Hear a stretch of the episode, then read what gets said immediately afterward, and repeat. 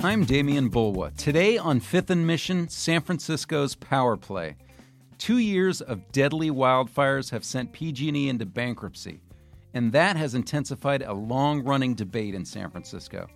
Should the city dive fully into the power business and buy up all of PG&E's electrical lines?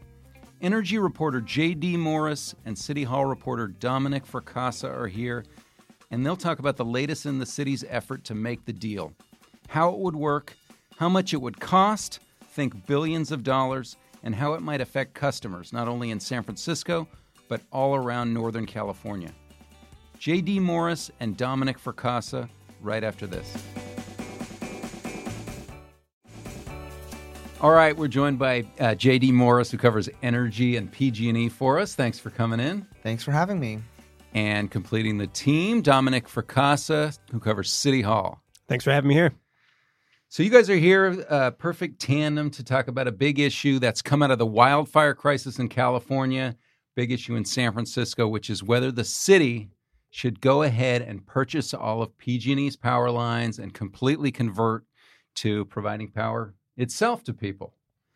So, JD, tell us where we are at. Tell us where the city is at in analyzing whether to do this, in approaching and talking to PG&E about whether it's possible and how much it'll cost. So, the uh, Board of Supervisors Land Use and Transportation Committee just had a hearing about a study that the city has done on this topic, and everyone, all of the supervisors um, that heard it, were pretty very supportive of moving forward. They're continuing to look at it more closely. They hired a fi- uh, financial advisor, Jefferies, to be uh, they're an investment bank to advise them on the details of that. And they've said that they're looking at um, some uh, upcoming uh, milestone in PG&E's bankruptcy case as, as kind of a, a point at which they want to um, be prepared to potentially engage with them on the topic. Really, it all comes down to the bankruptcy of PG&E, which was, of course, um, motivated by wildfires that their power lines caused, which in turn prompted San Francisco to start looking very closely at buying the PG&E power lines. And now they're saying that they want to make an attractive offer, potentially um, as part of the bankruptcy process. So they would buy the power lines, would give arguably PG&E money to help it emerge from bankruptcy. Um, the mayor, London Breed, and city attorney Dennis Herrera um, have asked to meet with Governor Gavin Newsom soon to talk about um, talk about the matter. And how much would it cost? What are we talking about here? We don't know much except that it's going to be in the billions of dollars, billions with a B. Um, so the San Francisco Public Utilities Commission, I think, as JD said, is uh, basically what they've done so far is look into it hard. So they've commissioned a study. They've come out saying, look, we have these various scenarios. We can buy, you know, all of PG&E's assets related to San Francisco, some or none, and we can continue down these various sort of trifold paths uh, if we go one of those directions, right? So that's basically all we know is that they're looking into it and that they continue to look into it at the San Francisco. But everybody at the city level, supervisors, the mayor, is really supportive of we, it. Right? There is, is there an, anyone that's that's against it? There is an unprecedented amount of political support for purchasing PG&E assets in San Francisco, the likes of which we've never seen before. As we've reported a couple of times now, I think, since the, over the past hundred years, there've been at least eleven ballot measures in San Francisco to to try to do what we're talking about here, to try to bring some of PG&E's infrastructure into the fold and make it city controlled, as it were. Um, the I think one of the most recent ones happened in 2008. It was Proposition H, and that was even just a, a, um, a ballot measure that would have forced the city to study the issue. And voters said, no, we're not going to deal with that. We don't want to pay the money to do it. And that was voted down by like uh, 41% approval on that. So it didn't pass. You know, fast forward 10 years, we've had all of these problems with PG&E. They have very little political cachet. I mean, just in terms of like, they're just an easy political punching bag right now, you know, regardless of their situation in bankruptcy and their wildfire liabilities. It's just easy to pile on PG&E. And that's you know, I think politicians in San Francisco are capitalizing on that. And of course, since 2008, you had in 2010 the San Bruno pipeline explosion, 2017 the wine country fires, and then of course just last year the Camp Fire, the deadliest and most destructive in state history. So I think all of that has really added up. Sure, Yeah, and recall that the in the San Bruno case, PG&E took a lot of flack because they didn't know what they had underground. They they didn't have it mapped properly. They didn't ha- know the welds, and the pipeline ruptures and kills a bunch of people who are at their homes in that neighborhood who didn't even know they had it underground there. Um, and so they've been in trouble ever since. Yep. Yeah, I think there's just a lot of appetite right now for seeing, for looking at different ways of doing business. To separate ourselves as a city from PG&E, I think strikes people as a very, you know, attractive option right now, and and the political forces in, in SF are certainly behind that. Okay, so uh, for people that don't totally understand power in San Francisco and PG&E, as you guys do so well, uh, how does this? How would this work? Um, how does this relate to Clean Power SF, with which obviously a lot of San Francisco cons- consumers are currently paying their power bills to? Um, just give us kind of the basics. Sure. So, Clean Power SF is a program that's run by the city and county of San Francisco and the San Francisco Public Utilities Commission specifically. This is basically a buyer's club for energy. It allows the city, and, and uh, JD will correct me, but a fairly new you know, a fairly new conception, I think, at least. And it, it hasn't been around that long. It's definitely caught on in recent years. Definitely. Okay. So it uh, basically allows the city to go and purchase large contracts of, of energy, and, mo- and about 46% of which is 100% renewable. And it sends that energy to businesses and residences in San Francisco on PG&E lines. On PG&E infrastructure, and that is really the critical point here. So San Francisco is pre- procuring the power from wind farms and biomass and all of these various, you know, largely renewable sources, and it's sending that electricity through PG&E owned infrastructure to our homes and businesses. So right now, Clean Power SF supplies a little over 80% of San Francisco's entire electricity demand, again, with energy that it's buying that, you know, we as ratepayers are paying for and then it's paying and we are also paying PG&E as part of our bills to send that power you know directly to our home for that last mile service as it were. So the rise of clean power sf has kind of coincided with you know with pg&e's turmoil in this way. And that is really a big part of why the city is so apt and so sort of um, hot to trot on purchasing pg&e assets. If we can buy that last mile infrastructure the transmission, you know, equipment b- below the streets, certainly the power lines that we've been talking about. Yeah, distribution line, exactly, distribution network. We can finally have a fully or almost entirely fully municipally owned power system. So I think it's I think one of the big reasons why the city again is is so apt on this idea is that we've that what they're saying is we already are supplying all of this electricity. Just give us the chance to buy this infrastructure from PG&E, and we can do a hell of a lot better job than the utility company has done, at least in the past. Yeah, we, and years. we can have more control over the the sources. Uh, we can make it a not for profit when we know that PG&E has uh, fairly large profit margins that they carve into their deal. Exactly right. And it's important to note that the city already powers municipal buildings, Muni, Treasure Island, and Hunters Point through power generated at Hetch Hetchy Reservoir. So they're also um, they also have a hand in power generation. But of course, owning power line, actual power lines, the lines that distribute energy into homes and businesses, is uh, you know significant expansion from um, being the power supplier and just buying power on behalf of your residents.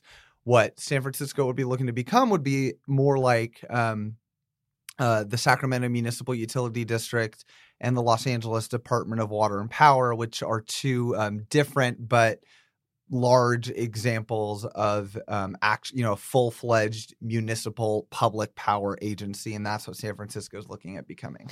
Okay, JD. Uh, before we go further, we haven't talked about how PG&E feels about this uh, historically and today. Um, in your articles, a lot of times uh, we see sort of a no comment where PG&E sort of distracts and, and goes to a different question that it answers. How does PG&E feel about this idea, even about the idea of of what San Francisco has now with Clean Power SF. So they've uh, what I can say definitively is historically PG&E has been very opposed to I think really any attempt to chip away at its service territory. Going all the way back to when Sacramento's public utility um, public electric utility was created way back when that was like you know in the 1920s and 40s that thing was held up I think they voted on it in uh, 1920 something, and part in large part because of resistance from PG&E. SMUD, the Sacramento Municipal Utility District, wasn't actually created until the 40s. It didn't actually like start serving power until then, so it was like a 20 year delay. um, and they've resisted at the local level um, before. Currently, they've we don't know. I mean, they've they've really not said much um, uh, publicly about but we could which way they're right? leaning toward. I think, yeah, I would I would be surprised if there was not some form of resistance from them. I mean, San Francisco is their hometown; they're headquartered here.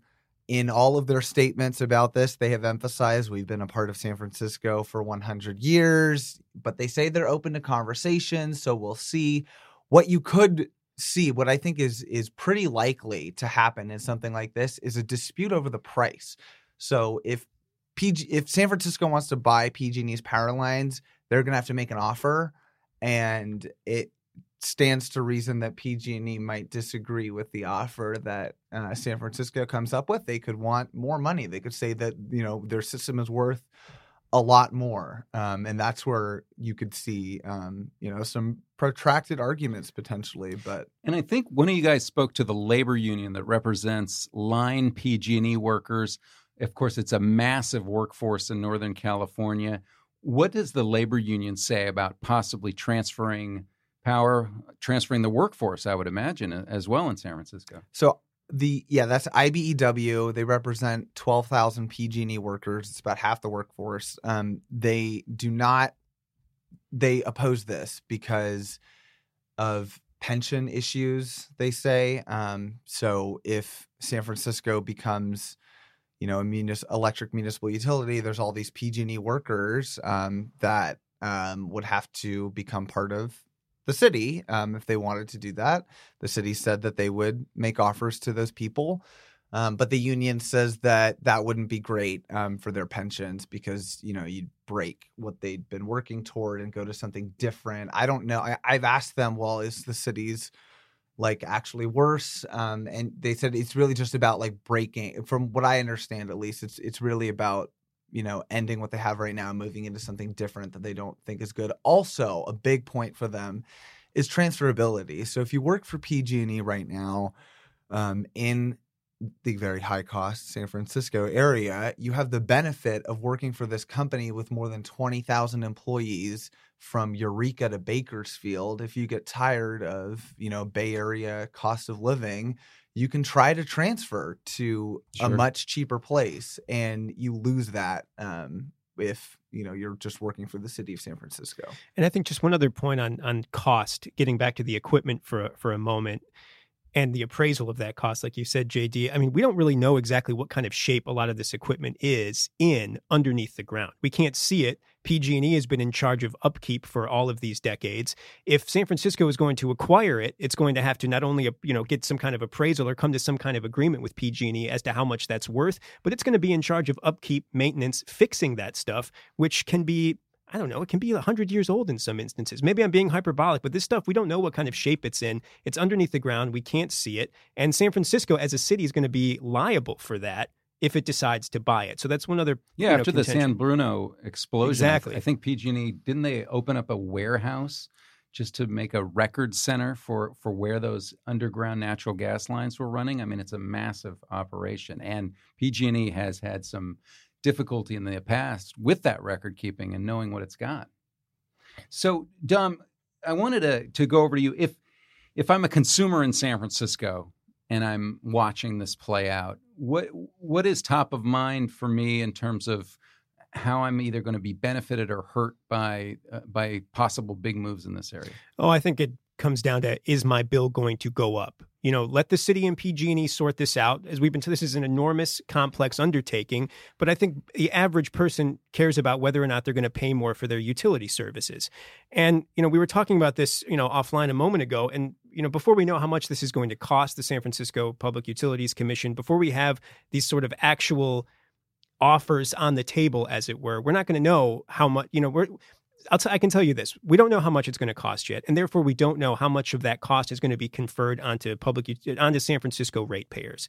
What we do know is that the PUC, over and over again, in their rhetoric and in their public statements, is we're going to keep these costs contained. We're not going to buy this just for the sake of buying it, just to jack up everybody's uh, uh, utility bills by twenty dollars a month every month. That's not that's not going to play. They're not going to be able to pull that off. There are you know the, the rate setting process is a public process. People can have input into that.